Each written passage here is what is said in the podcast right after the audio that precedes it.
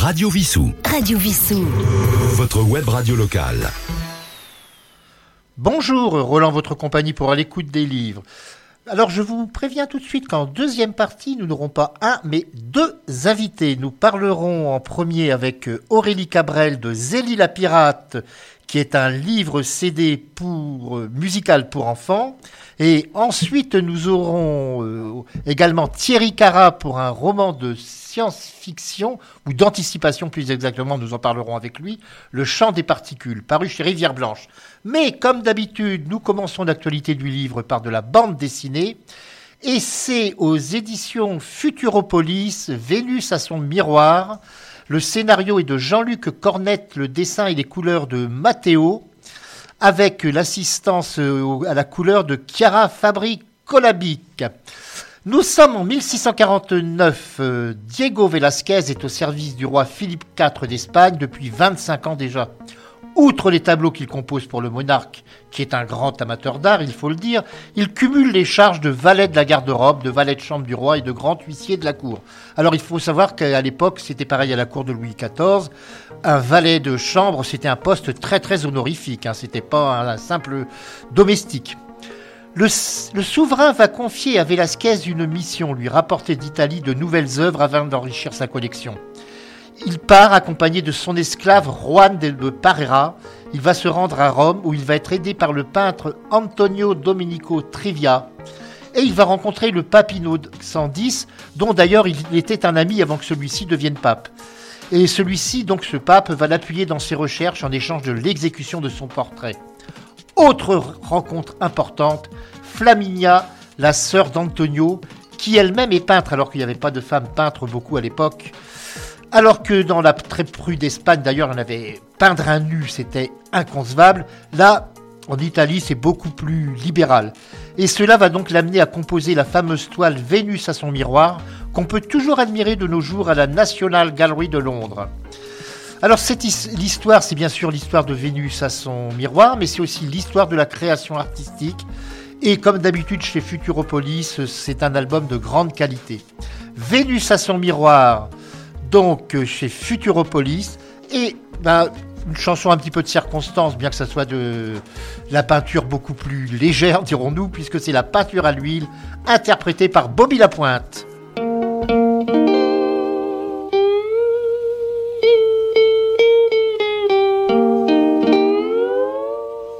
La peinture en la c'est bien difficile, c'est bien plus beau, dali daladi adadi, que la peinture à l'eau. Ah, allô, ah, rap petit péta, petit petit péto, rap petit péta, petit petit péto, carabide, carabo, rien n'est plus beau que la retraite au flambeau, sauf peut-être ma cousine Berthe qui s'est fait faire une défrisable, elle est admirable, on en mangerait un tout petit peu, tout petit peu, tout petit peu. C'est un jeu face à Waïl. On dit de verre en Hawaïl. Et puis l'on termine Dali Daladi Adadi par plaisanterie fine à l'eau de sels. petit péta, petit petit péto. petit péta, petit petit péto. Carabide, carabo, rien n'est plus beau que la retraite au flambeau. Sauf peut-être ma cousine Berthe qui s'est fait faire une défrisable. Elle est admirable, on en mangerait un tout petit peu, tout petit peu, tout petit peu. Les automobiles dans les rues des Fawaïles. C'est moins rigolo. Dali daladi adadi, les pédalo allo. Ah, allo, ah. Petit péta, petit petit péto. Petit péta, petit petit péto. Carabide, carabo, rien n'est plus beau que la retraite au flambeau. Sauf peut-être ma cousine Berthe qui s'est fait faire une défrisable est admirable. On en mangerait un tout petit peu, tout petit peu, tout petit peu. Faut pas se faire de bawaïle, c'est bien inutawaïle. Et ça rend morose, dali daladi adadi, vaut mieux se faire autre chose. Aloha, rap petit péta, petit petit péto, rap petit péta, petit petit péto, carabide, carabo, rien n'est plus beau que la retraite au flambeau, sauf peut-être ma cousine Berthe qui s'est fait faire une défrisable est admirable, on en mangerait un tout petit peu, tout petit petit peu. un tout petit peu, tout petit petit peu, un tout petit peu, tout petit petit peu, un tout petit peu, tout petit petit peu. En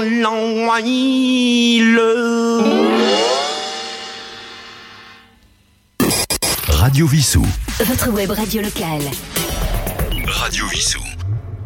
C'était donc Bobby Lapointe. Continuons avec le livre jeunesse du jour. Alors c'est paru chez Oscar Éditeur, Harriet Tubman.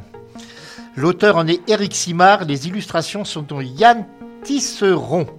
Certaines personnalités célèbres aux États-Unis méritent de l'être également de ce côté de l'Atlantique. C'est le cas d'Harriet Tubman, la femme noire qui montra le chemin de la liberté. Née esclave dans le Maryland vers 1820, elle connut les mêmes mauvais traitements que ses frères et sœurs de servitude et parvint à gagner les États abolitionnistes avec l'aide de Quakers. Alors les Quakers, ce sont les membres d'une congrégation évangélique qui à l'époque faisait passer au nord les esclaves fugitifs. Mais plutôt que de profiter de sa liberté ensuite, elle va s'investir dans ce qu'on appelait le chemin de fer clandestin. C'était une filière d'évasion pour les Noirs exploités dans les plantations de coton et dans les autres propriétés des Blancs sudistes. Et comme euh, elle revenait régulièrement dans le sud clandestinement, bien évidemment, elle fut bien entendu considérée comme une femme à arrêter ou à abattre par les esclavagistes. Mais elle a continué son combat jusqu'à la guerre de sécession à laquelle elle a participé et jusqu'à l'abolition de l'esclavage. Celle que l'on surnomma Général Tubman se doit donc d'être honorée par tous ceux attachés à la liberté et à l'égalité des droits. Nous allons écouter un morceau bah, qui fait référence à l'esclavage en même temps, interprété par le grand Louis Armstrong, Go Down Moses.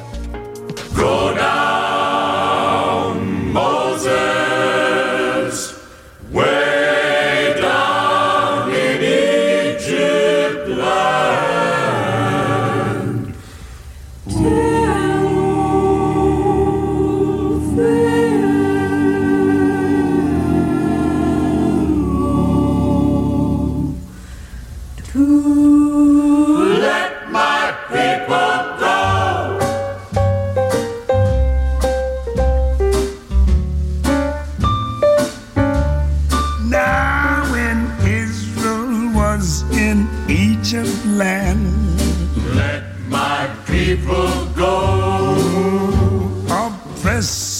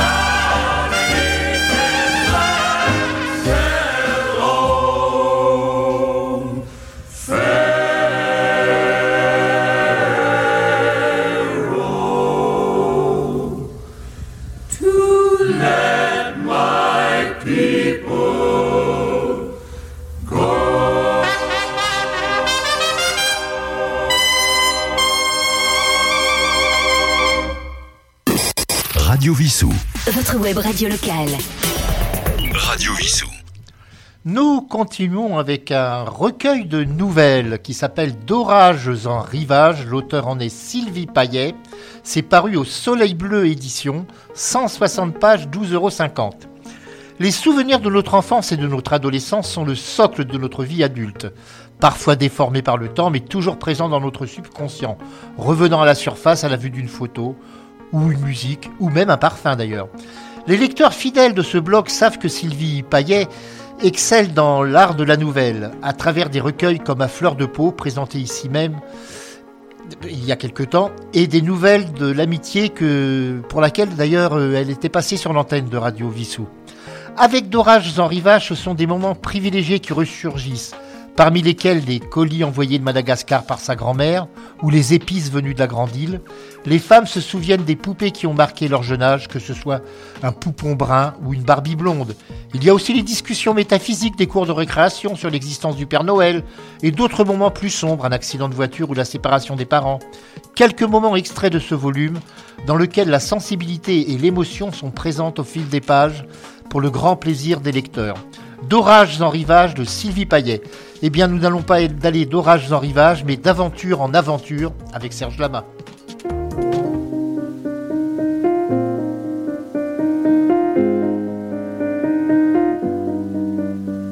Bien sûr, j'ai d'autres certitudes, j'ai d'autres habitudes. Et d'autres que toi sont venus les lèvres tendres, les mains nues, bien sûr. Bien sûr, j'ai murmuré leur nom, j'ai caressé leur front et j'ai partagé leurs frissons. Mais d'aventure en aventure, de train en train, de port en port, jamais encore, je te le jure, je n'ai pu oublier ton corps, mais d'aventure en aventure, de train en train, de port en port, je n'ai pu fermer ma blessure. Je t'aime encore, bien sûr, du soir au matin blême, depuis j'ai dit je t'aime. Et d'autres que toi sont venus marquer leurs dents sur ma peau nue, bien sûr. Bien sûr, pour trouver le repos, j'ai caressé leur peau.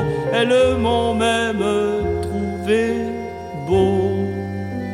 Mais d'aventure en aventure, de train en train, de port en port, jamais encore, je te le jure, je n'ai pu oublier mais d'aventure en aventure, de train en train, de port en port, je n'ai pu fermer ma blessure. Je t'aime encore, bien sûr, j'ai joué de mes armes, j'ai joué de leurs larmes. Entre le bonsoir et l'adieu, souvent pour rien, souvent par jeu, bien sûr. Bien sûr, j'ai redit à mi-voix tous les mots que pour toi j'ai dit pour la première fois. Mais d'aventure en aventure, de train en train, de port en port, jamais encore, je te le jure, je n'ai pu oublier ton corps, mais d'aventure en aventure, de train en train, de port en port, je n'ai pu fermer ma blessure. Je t'aime encore, mais d'aventure en aventure, de train en train, de port en port, jamais encore, je te le jure, je n'ai pu oublier ton corps, mais d'aventure en aventure, de train en train, de port en port, je n'ai pu fermer ma blessure parce que je t'aime, t'aime encore, je t'aime encore, je t'aime encore.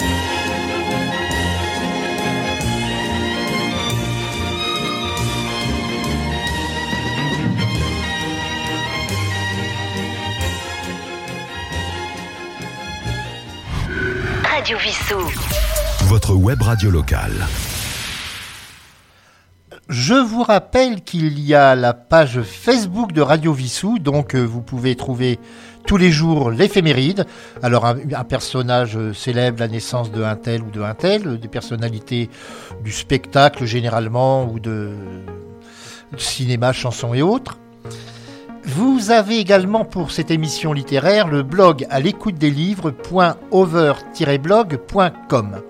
Mais nous allons terminer la première partie de cette émission avant de retrouver successivement Aurélie Cabrel et Thierry Cara pour la deuxième partie. Nous allons donc terminer avec un, roman qui est assez dur, je dois le dire, qui s'appelle Topographie de la terreur.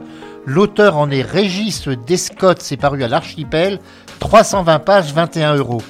Et là, nous nous retrouvons à Berlin en 1943. Alors, nous sommes en plein régime nazi, bien évidemment. Stalingrad vient d'avoir euh, la bataille de Stalingrad, ça a été un échec pour euh, Hitler, qui a déclaré la guerre totale. Et à ce moment-là, il y a un psychiatre qui va être assassiné et un policier, un commissaire de ce qui s'appelait la Kripo, qui s'appelle Gerhard Lenz, euh, est chargé d'enquêter. Et il s'occupe également d'organiser dans la clandestinité, dirons-nous, l'accouchement d'une jeune femme juive euh, avec qui il a eu euh, des relations. Et il faut savoir que pour un arien à l'époque, avoir des relations avec une femme juive, c'était la peine de mort. Donc l'enquête qu'il va mener, bah, ça va lui permettre aussi de voir l'ampleur d'un autre massacre, d'un autre génocide, en dehors de celui des juifs qui avait eu lieu à une époque en Allemagne. C'était celui des, des malades mentaux. Les malades mentaux étaient carrément euthanasiés. Il a fallu qu'il y ait la, révolte essentiellement euh, des autorités religieuses qui en ont parlé pour que cela cesse.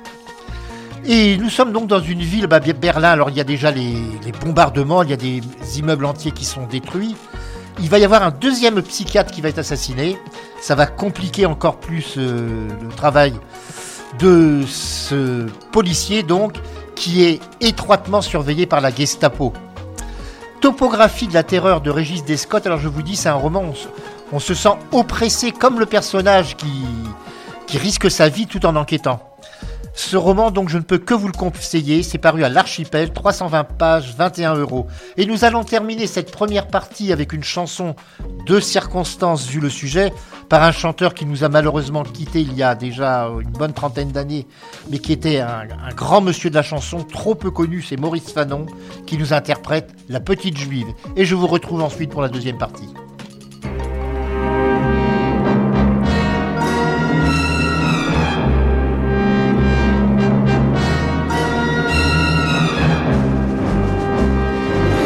Ce monde borné de quel entre-deux-guerres, où ceux qui font les lois les troussaient par derrière, nous n'avions que cinq ans du pain sec au dessert, pour cinq lettres de trop ou un P de travers. On nous disait, tu vois, c'est la croix que grand-père a gagné au chemin des dames et nos grands frères, abandonnant le bleu pour un kaki douteux, cocufier Madelon dans les bras de Marlène. Une fois l'an, nous allions voir entre père et mère la victoire en chantant nous ouvrir la barrière. Et nous nous en allions en suçant des bonbons, jouer du revolver à deux sous le bouchon. Et je me souviens, la petite juive, elle me disait, viens, elle était jolie, on faisait des bêtises où on ne faisait rien. Elle s'appelait Lise et je m'en souviens. Dans ce monde truqué de quelle drôle de guerre, où ceux qui font le front le bradaient à l'arrière, nous n'avions que dix ans et dans nos gibecières, une histoire de France qui tombait en poussière. On nous a fait courir, traverser des rivières, sur des ponts d'Avignon qui dansaient à l'envers. Ça tirait par devant, ça poussait par derrière. Les plus pressés n'étaient pas les moins militaires. On nous a fait chanter pour un ordre nouveau d'étranges marseillaises de petites vertus qui usaient de la France comme d'un rince-cul. et s'envoyait en l'air aux portes des ghettos. Et je me souviens, la petite juive, on lui a dit, viens, elle était jolie, elle a fait sa valise, un baiser de la main, elle s'appelait Lise, il n'en reste rien. Dans ce monde morné d'avant quelle autre guerre, où le Japon blessait les champs encore son cancer, dans ce monde sceptique où ceux qui ont la foi ne savent plus si Dieu est devant ou derrière. Dans ce monde d'argent où la banque surnage, comme un poisson ventre qui attend le naufrage, nous n'avons que 30 ans, sainte horreur de la guerre, et pourtant nous n'avons pas cessé de la faire. On nous a fait marner de Djebel en rizière, de Caribe dans Scylla, de cuvette en civière, comme si nous n'avions pas autre chose à faire qu'à montrer nos faisceaux aux quatre coins de la terre. Et je me souviens, la petite juive, elle me disait, viens, elle était jolie, on faisait des bêtises où on ne faisait rien. Elle s'appelait Lise et je m'en souviens.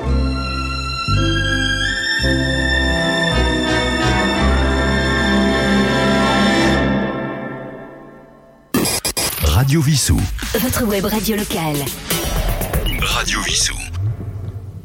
Eh bien, pour commencer cette euh, deuxième partie de l'émission, je suis en compagnie par téléphone de, de Aurélie Cabrel pour Zélie la pirate. Le deuxième volume, le deuxième chapitre qui s'appelle L'île Apelula est paru récemment. Je vous en avais parlé au moment des livres à offrir à Noël d'ailleurs. Et là, bah là j'ai le plaisir d'avoir euh, l'autrice euh, avec moi en ligne. Aurélie Cabrel, bonjour.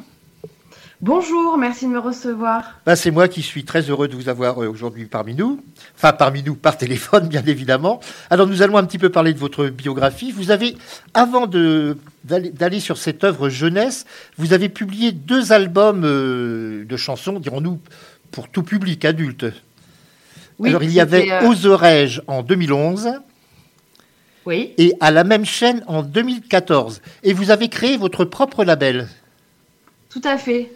Avec mon, mon mari Estène de U, on a créé notre label euh, euh, qui s'appelle Babou Musique, euh, qui est un label de production et édition musicale et littéraire. Et nous sommes dans le sud-ouest de la France, au milieu des vignes. On a des studios d'enregistrement et on crée toute la journée. On travaille avec divers, euh, divers auteurs, euh, compositeurs, interprètes euh, de la scène française. Alors, nous n'allons pas trop nous étendre là-dessus, mais bon, précisons que vous êtes la fille de Francis Cabrel. Mais simplement une seule question très rapide. Est-ce que c'est difficile de se faire un prénom quand on a un nom très connu?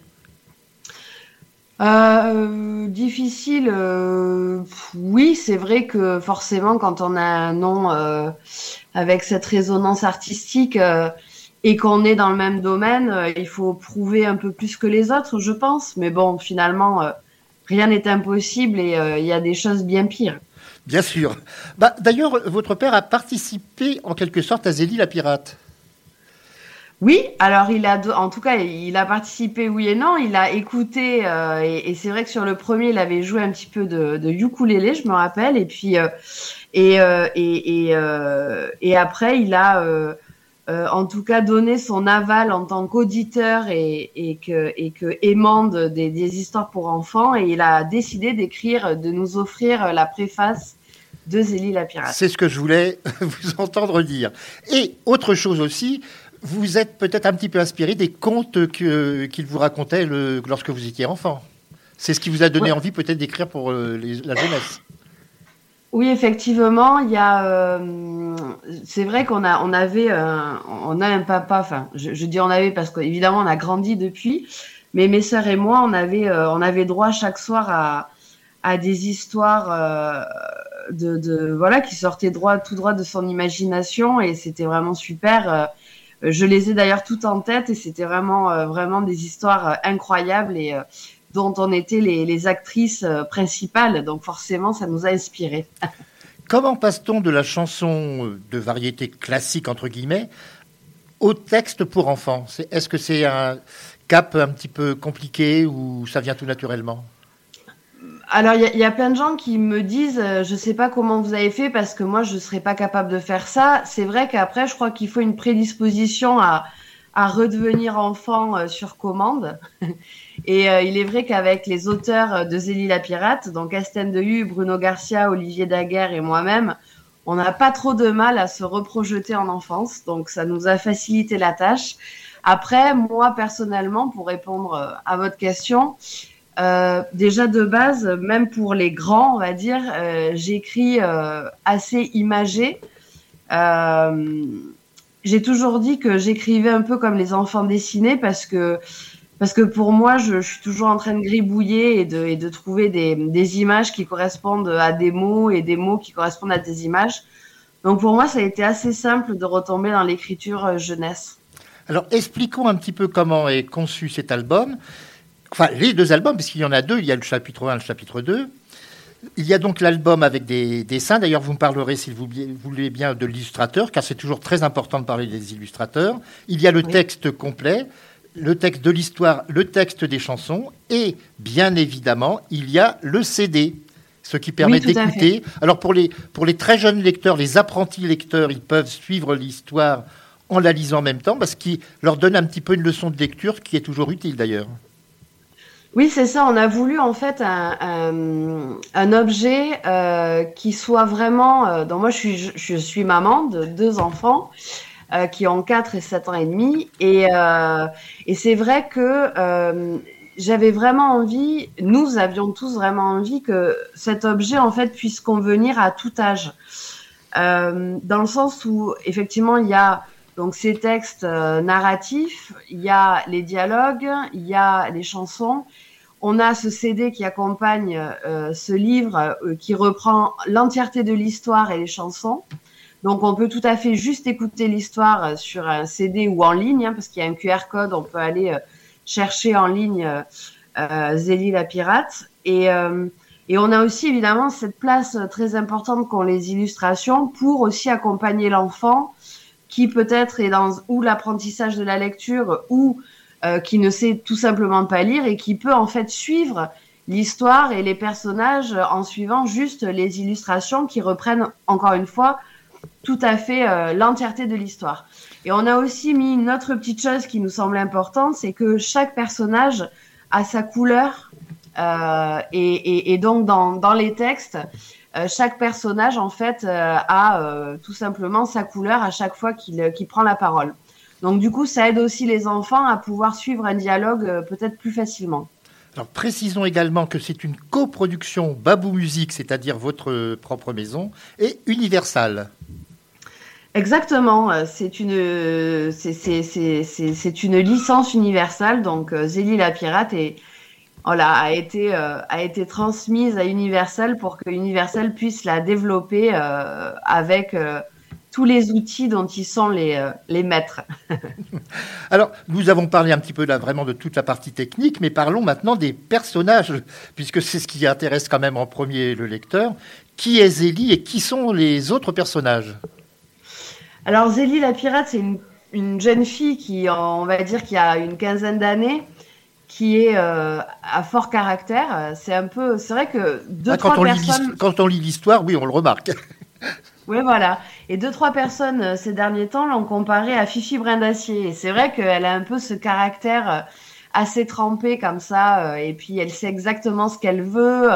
Elle sait ce qu'elle veut pas aussi. Et c'est, c'est voilà. Et elle en est quand même très très forte. Donc c'est le pilier de l'histoire. C'est une petite fille qui rêve d'être pirate, hein, qui en fait est la fille de, de du capitaine Macpherson, qui est le, le capitaine de William Macpherson, pour être précis. Voilà, exactement. Et donc du coup, euh, Zélie bah, veut euh, tout simplement euh, prendre la suite euh, bah, de son papa. Et, euh, et son papa, il n'est pas super d'accord euh, pour qu'elle soit euh, dans ce monde un peu de, de brute qu'est la piraterie. Et très euh, masculin aussi, parce que ben, c'est une fille pirate euh, entourée de, pirates masculins. Donc du coup, il va y avoir dans ce premier chapitre, en tout cas, l'histoire de, de, Zélie qui va prouver, qui va prouver à son papa qu'elle en est capable.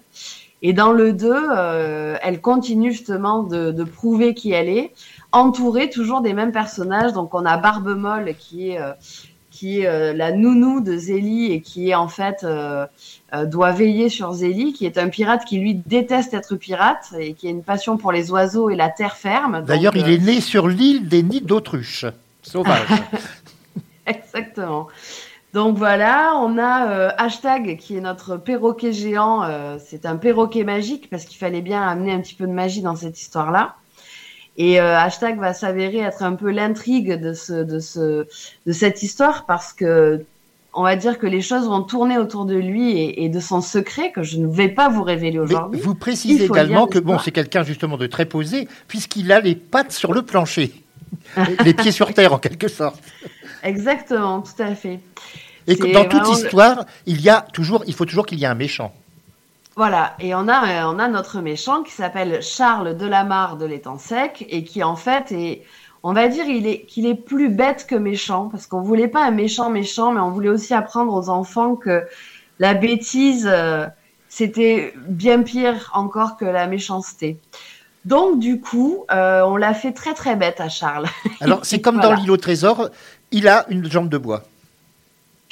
Ouais, alors euh, dans le 1, il a pas de jambe de bois, mais, Mais dans, dans le le 2, 2, oui. ah, dans le 2, il a une jambe de bois. Et ça, il faut découvrir ce qui lui est arrivé à ce Charles. Et il y a encore deux autres personnages. Il y a Bella Rossa, alors qui, quand on voit ça, son- le dessin, on croirait presque une polynésienne, d'ailleurs, à la, le charme des îles, dirons-nous.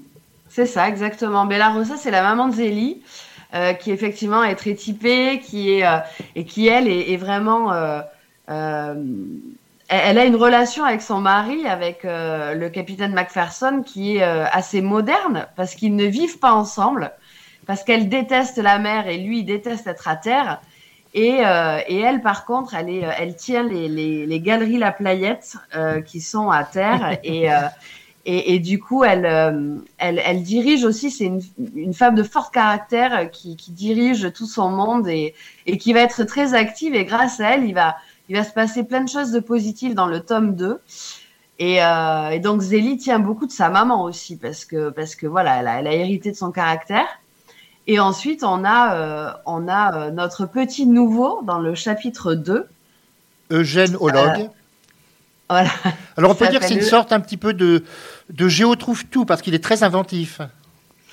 Il est très inventif. D'ailleurs, il a créé le CNRS, qui est le Centre national de recherche de solutions, euh, qui euh, en fait, euh, voilà. Donc, donc, Eugène, il est très rigolo. Moi, on, on voulait vraiment avoir un personnage de, de l'âge de Zélie et surtout, on, on voulait vraiment avoir quelqu'un qui ramène aussi cette parce qu'évidemment, on est très friand de jeux de mots, de, de- d'humour, et on voulait un personnage qui assume ce, ce- cette chose-là.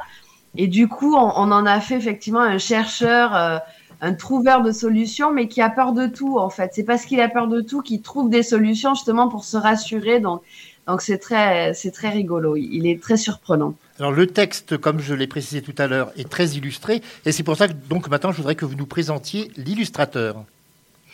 Alors l'illustratrice, qui en l'occurrence est une, une, une exceptionnelle femme euh, canadienne qui s'appelle Guylaine Lafleur, euh, qui porte merveilleusement bien son nom.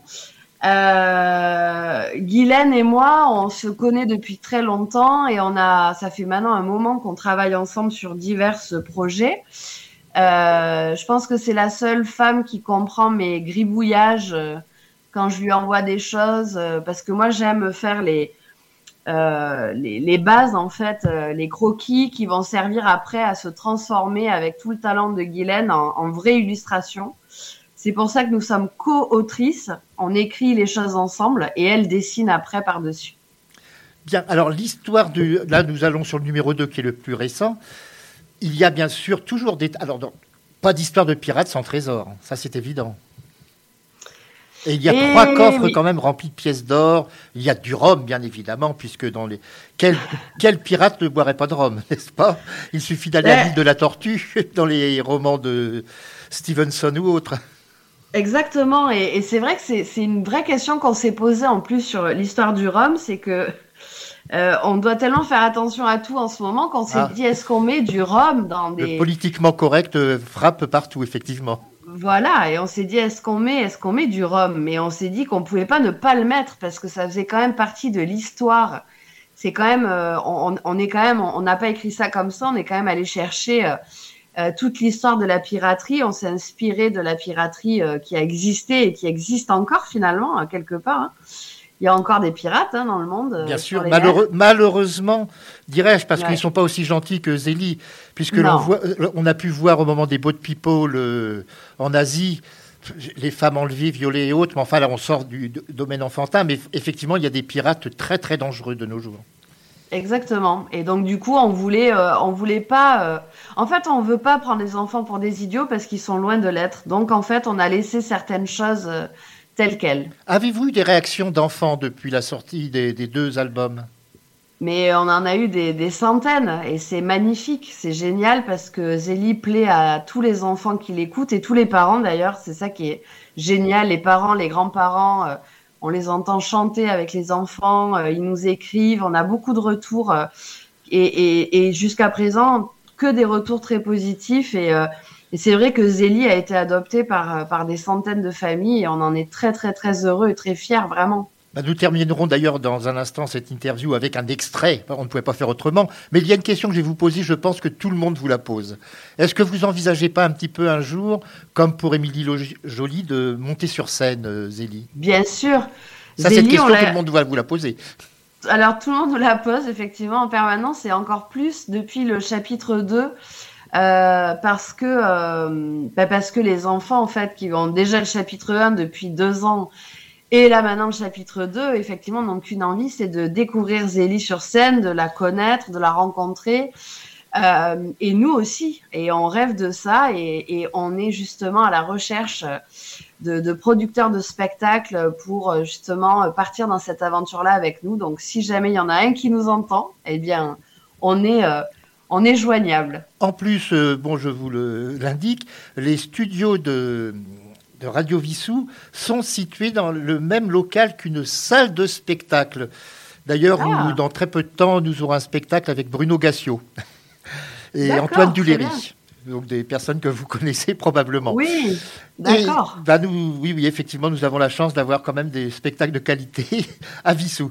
Alors, je vais rappeler le titre de, de- de- ça s'appelle, les deux volumes sont consacrés à Zélie la pirate. C'est coproduit par Babou Musique et Universal. Les auteurs en sont Aurélie Cabrel, Estène Dehu, Olivier Daguerre, Bruno Garcia, illustration de Guylaine Lafleur et d'Aurélie Cabrel. Pourriez-vous également nous rappeler le, le prix de chaque album pour les personnes qui voudraient le commander Alors, je pense que nous sommes encore à 18,95€. Sachant Euh, qu'album plus CD. Voilà, album plus CD. Donc, c'est un livre de 48 pages avec, euh, comme on l'a dit, les illustrations, les textes, les narrations, les chansons, etc. Et le CD qui dure 45 minutes. Donc, 45 minutes pour occuper vos enfants, ça n'a pas de prix. Effectivement. Ben, je vous remercie infiniment. Nous écoutons maintenant un extrait de Zélie. Et ben, j'invite simplement nos auditeurs euh, à le proposer à leurs enfants, à leur offrir. Les fêtes sont passées, mais il y a toujours des occasions de faire des cadeaux. Merci à vous. Merci beaucoup, merci. Radio Vissou. Votre web radio locale. Je suis de retour.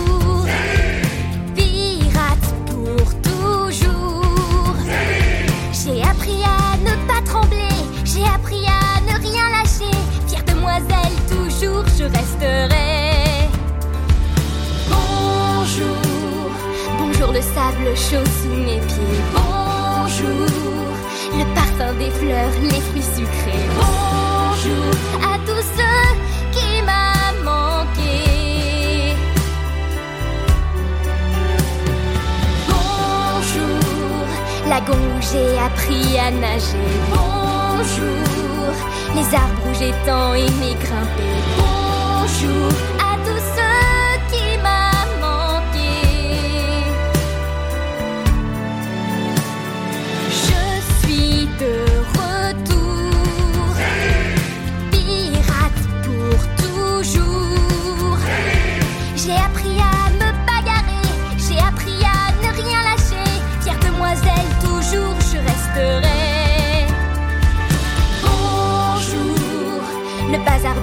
de Lille. Bonjour, le bar des méduses. Salut Émile.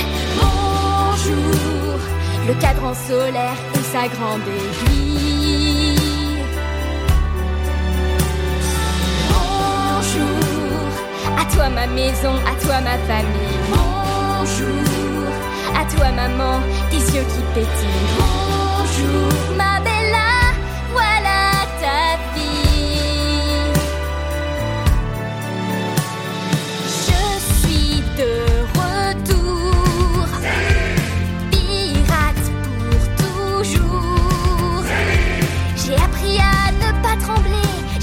qu'il faut se méfier. Fière demoiselle, toujours je resterai.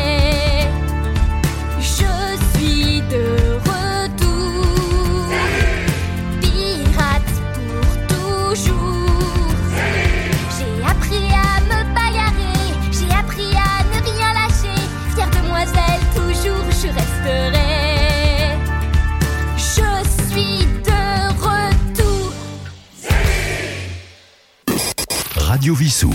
Votre web radio locale. Radio Vissou.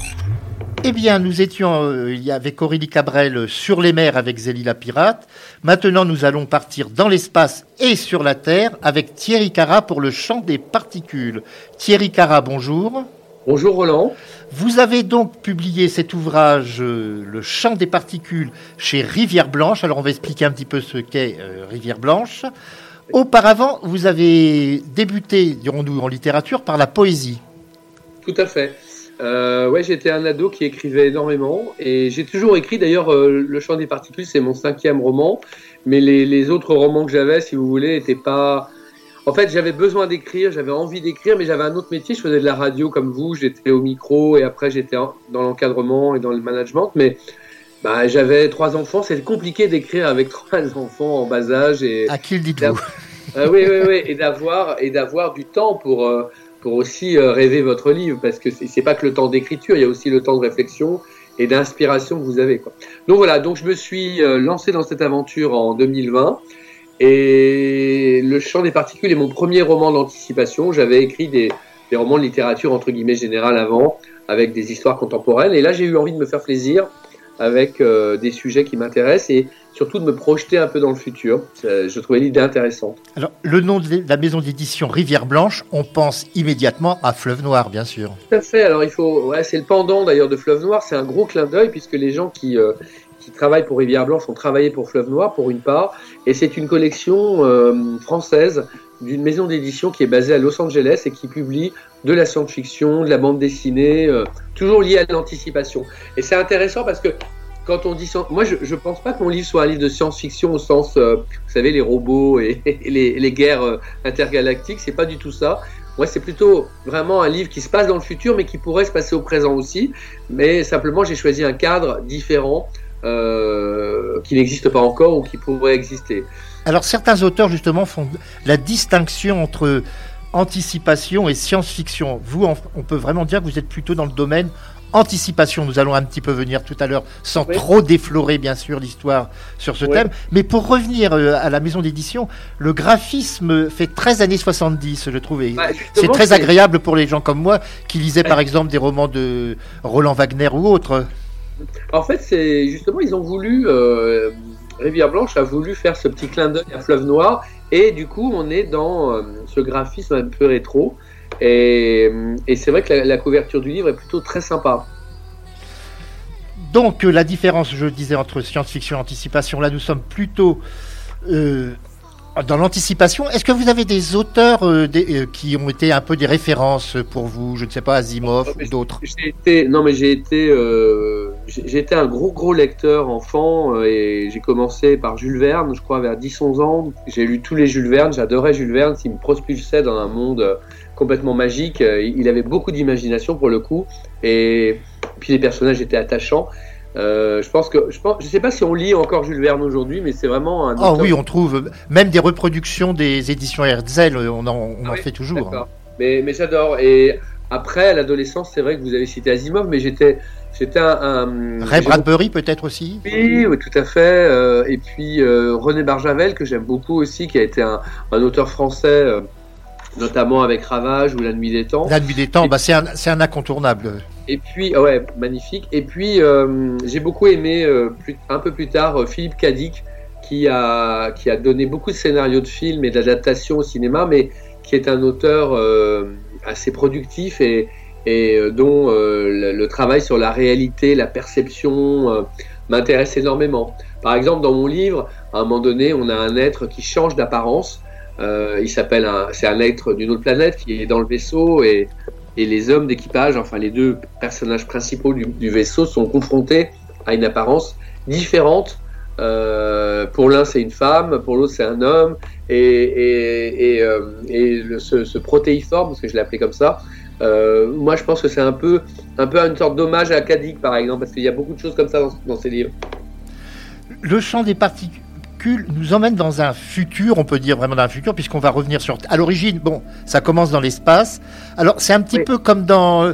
Je, vais faire un petit parallèle très rapide avec la planète des singes, où des gens sont entre guillemets figés dans leur sommeil. euh, Là, c'est pas c'est pas leur cas à eux, mais en fin de compte, alors, en ils fait- reviennent à une époque qui est beaucoup postérieure à celle à laquelle ils ont vécu sur Terre. En fait, euh, c'est le premier fil narratif. Quand je me suis dit, mais qu'est-ce que tu as envie d'écrire? Je me suis un peu coaché à un moment donné euh, euh, sur, sur l'écriture. Je me suis dit, mais qu'est-ce que tu as envie d'écrire? Un, livre de science-fiction, mais ça commence comment? Et en fait, la première idée qui m'est venue en marchant dans le parc à côté de chez moi, c'est euh, voilà, un vaisseau revient sur Terre après 17 mois de voyage pour les hommes d'équipage, mais sur Terre, il s'est écoulé 122 ans. Et c'est vrai que ce différentiel temporel, puisque bon, euh, basé sur euh, la théorie du, la théorie de- d'Einstein, hein, la relativité du temps, bah, du coup, on, a déjà un, premier écueil narratif où on se dit bon bah alors sur Terre il s'est passé quoi? Et, qu'est-ce que, que vont trouver ces hommes? Et, et, comment est la vie sur Terre? Alors à la fois l'écologie, la gouvernance, euh, etc., etc. Et alors effectivement, c'est un monde complètement euh, pas totalement différent de ce qu'ils ont connu parce qu'ils sont partis seulement 122 ans, mais pour nous lecteurs d'aujourd'hui, c'est vrai que c'est un monde différent. Donc il y a quand même un petit parallèle avec l'œuvre de Pierre Boulle, avec la planète des singes. Je ne sais pas si vous l'avez lu de votre côté. Non, j'ai pas lu Pierre Boulle. Non, je crois que j'ai lu peut-être le premier, mais, mais l'image a supplanté le livre à l'époque. Alors, ces personnages, on vient de le dire, sont dans l'espace dans un temps euh, différent de celui de la Terre. Et la Terre, alors c'est là euh, ce côté anticipation, elle est divisée entre, en deux sociétés. Il y a les nantis, entre guillemets, qui sont dans une bulle, et il y a tous les autres qui survivent malgré la sécheresse intense.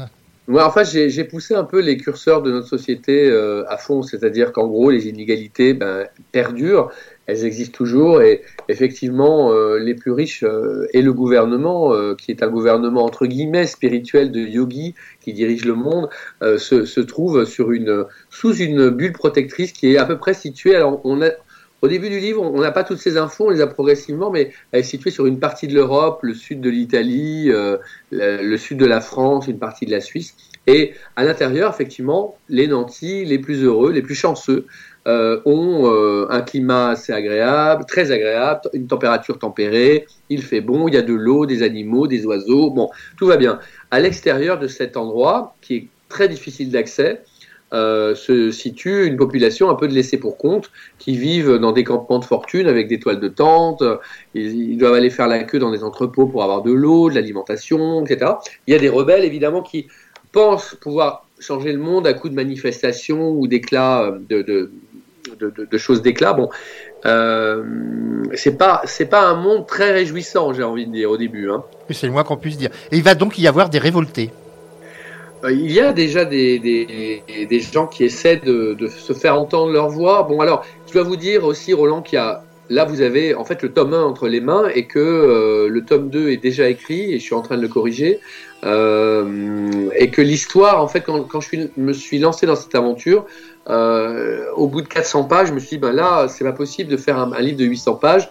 Donc j'ai créé ce premier tome avec une fin légèrement en l'air et euh, le premier chapitre du tome 2 démarre exactement là où s'arrête le tome 1.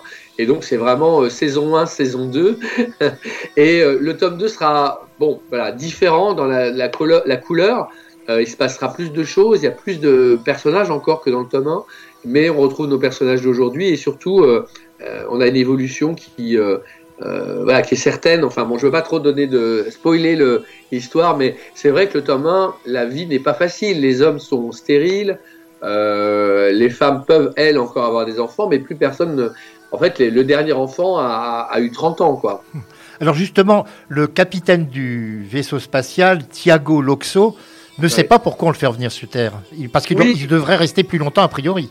Tout à fait. en fait, ils sont euh, partis, les, hommes de l'époque et le gouvernement ont comment, adressé les forces de l'univers pour, euh, pour essayer de faire une sorte de, de diffusion euh, sonore et visuelle vers des populations euh, euh, très lointaines ou moins lointaines sur des planètes afin de récolter des matières premières. Donc il y a quand même déjà, on voit une certaine manipulation du gouvernement à ce moment-là et le, vaisseau est rapatrié sur Terre pour une raison un peu factice, un peu, un peu, carrément fausse. Et on est, pas loin d'un complot dont on va pas dire de quelle nature, mais c'est vrai qu'il y, a déjà une manipulation à, à ce moment-là. Ouais. Alors, je voudrais signaler une particularité, c'est que plusieurs chapitres sont précédés alors de chants cantiques, de poésie, et tout, l'auteur, et à chaque fois, c'est Edgar Loxo. Edgar P.H. Loxo, qui est grand-père du personnage, le grand-père de, de, Thiago, ouais. Hmm. Et pourquoi ces textes euh, Vous avez une question là-dessus ou pas? Bah, Sur les textes, pourquoi ces textes, justement? Eh Bien parce qu'en fait, je pense que c'est une sorte d'ombrelle un peu euh, par rapport à l'activité du, livre lui-même. C'est-à-dire que euh, ce sont parfois des extraits de. Il y a des entretiens. Euh, dans le tome 2, on aura carrément un entretien réalisé avec un journaliste. il y a des citations plus poétiques qui sont issues de, la poésie de ce personnage, dont on apprend un peu dans le livre à un moment donné qu'il était à la fois chaman, poète et scientifique. Bon. Et euh, les yogis sont beaucoup inspirés de ces travaux pour créer justement euh, ce qu'ils appellent la diffusion de la voix. Bon, et on verra de quoi il s'agit. Alors, est-ce qu'il y a justement une philosophie yogique? Est-ce qu'il y a une philosophie? Ben, Je crois, non Non, mais si vous pouvez un petit peu la, la, la bah, développer, entre guillemets. En fait, les, on, comprend euh, au fur et à mesure que les personnages principaux du livre ont passé leur jeunesse dans, à l'école yogique qui est une école dans laquelle notamment on apprend à méditer, à travailler ses émotions, à respirer convenablement avec le ventre, etc. Bon, il y a tout, un, tout un, volet comme ça de euh, spirituel, on va dire. Et dans le temps euh, présent, c'est-à-dire en 2300 et quelques, 72, les, les, personnages de, cette société sous la bulle évoluent dans un monde où des slogans apparaissent sur des écrans en trois dimensions, euh, leur donnant des conseils ou euh, des, pistes philosophiques sur la vie, leur place dans l'univers, etc. Donc c'est mais, mais c'est alors ça pourrait être très très joli, ça pourrait être très euh, comment dire positif et se dire voilà on prend soin des, êtres humains, mais derrière l'envers du décor c'est quand même que ces, ces, yogis sont avides de pouvoir et notamment le président qui s'accroche désespérément au pouvoir euh, bah, manipule. Bah, j'ai envie de dire, comme disait Nietzsche, les humains sont humains trop humains. C'est-à-dire que les mêmes travers que ceux qu'on connaît aujourd'hui sont déjà, sont encore là euh, dans le futur. Ça change pas. Alors nous n'allons pas trop dévoiler l'histoire, ça c'est très important. Nous savons donc déjà qu'il y aura une suite. Mais enfin, mm-hmm. euh, il faut déjà lire ce premier volume. Alors il est sorti récemment, il est sorti tout début janvier. Est-ce que vous avez déjà eu quand même des réactions de lecteurs? Oui, alors euh, justement par rapport au sujet de l'anticipation, Roland, c'est intéressant ce que vous avez dit au début de l'interview, c'est que euh, les gens qui n'aiment pas, euh, j'ai une femme par exemple, une dame de 80 ans qui l'a lu et qui m'a dit mais c'est étonnant parce que je n'aime pas cet univers en général, mais là le livre, je l'ai adoré. Et, et, puis j'ai ceux qui aiment la science-fiction qui me disent mais j'attends la suite de, l'histoire. donc j'ai envie de dire que moi, j'ai écrit une histoire humaine avec des personnages qui sont en quête d'eux-mêmes. D'ailleurs, dans le livre, à un moment donné, euh, vous avez dû le voir, les, les, euh, les pensées euh, du personnage principal par rapport au chapitre, c'est-à-dire qu'en fait, chaque chapitre a un point de vue différent. On est tantôt dans le point de vue de tel personnage, tantôt dans le point de vue de tel autre. Et en même temps, on a les pensées du personnage principal du chapitre. C'est-à-dire que par exemple, on est en train de parler, vous et moi, Roland Thierry, et à un moment donné, il y a ces espèces de petites bulles, entre guillemets, qui arrivent et on voit les pensées de Roland pendant que Thierry parle. Il est trop long, il faut que je le coupe. par exemple. Bien écoutez, je vais euh, vous remercier d'avoir participé aujourd'hui à cette émission. Alors, je vais vous donner mon avis personnel, puisque vous avez parlé de cette dame de 80 ans, j'en suis pas encore là, mais pas très loin. voilà, moi, en lisant votre livre, bah, je, je n'ai pas eu l'impression vraiment de lire de la science-fiction. J'ai, euh, j'étais tellement plongé, j'ai trouvé beaucoup d'actualité dans cet ouvrage, beaucoup de ah. sujets très actuels.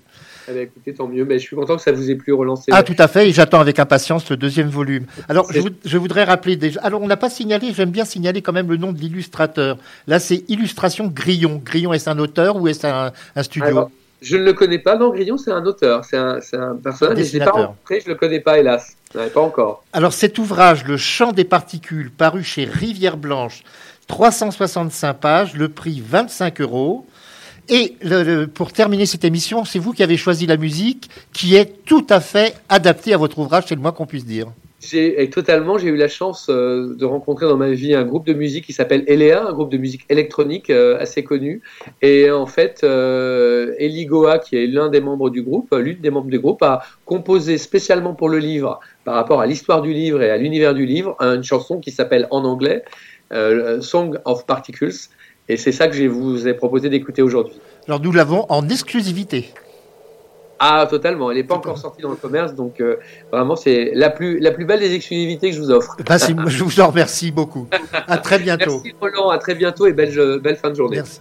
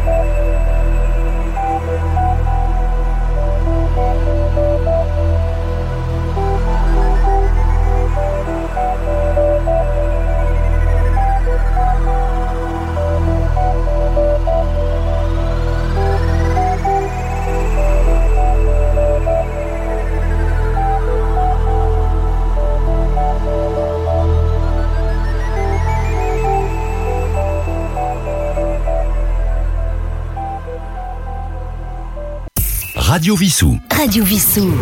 Votre web radio locale.